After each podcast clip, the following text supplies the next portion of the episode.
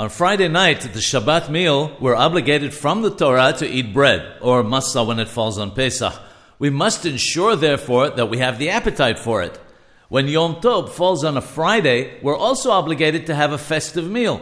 It says in Ma'amar Mordechai Hilchot Hagim that one must ensure that the festive meal that we eat during the day is eaten in the morning so that we will eat the Friday night Seudah with a healthy appetite.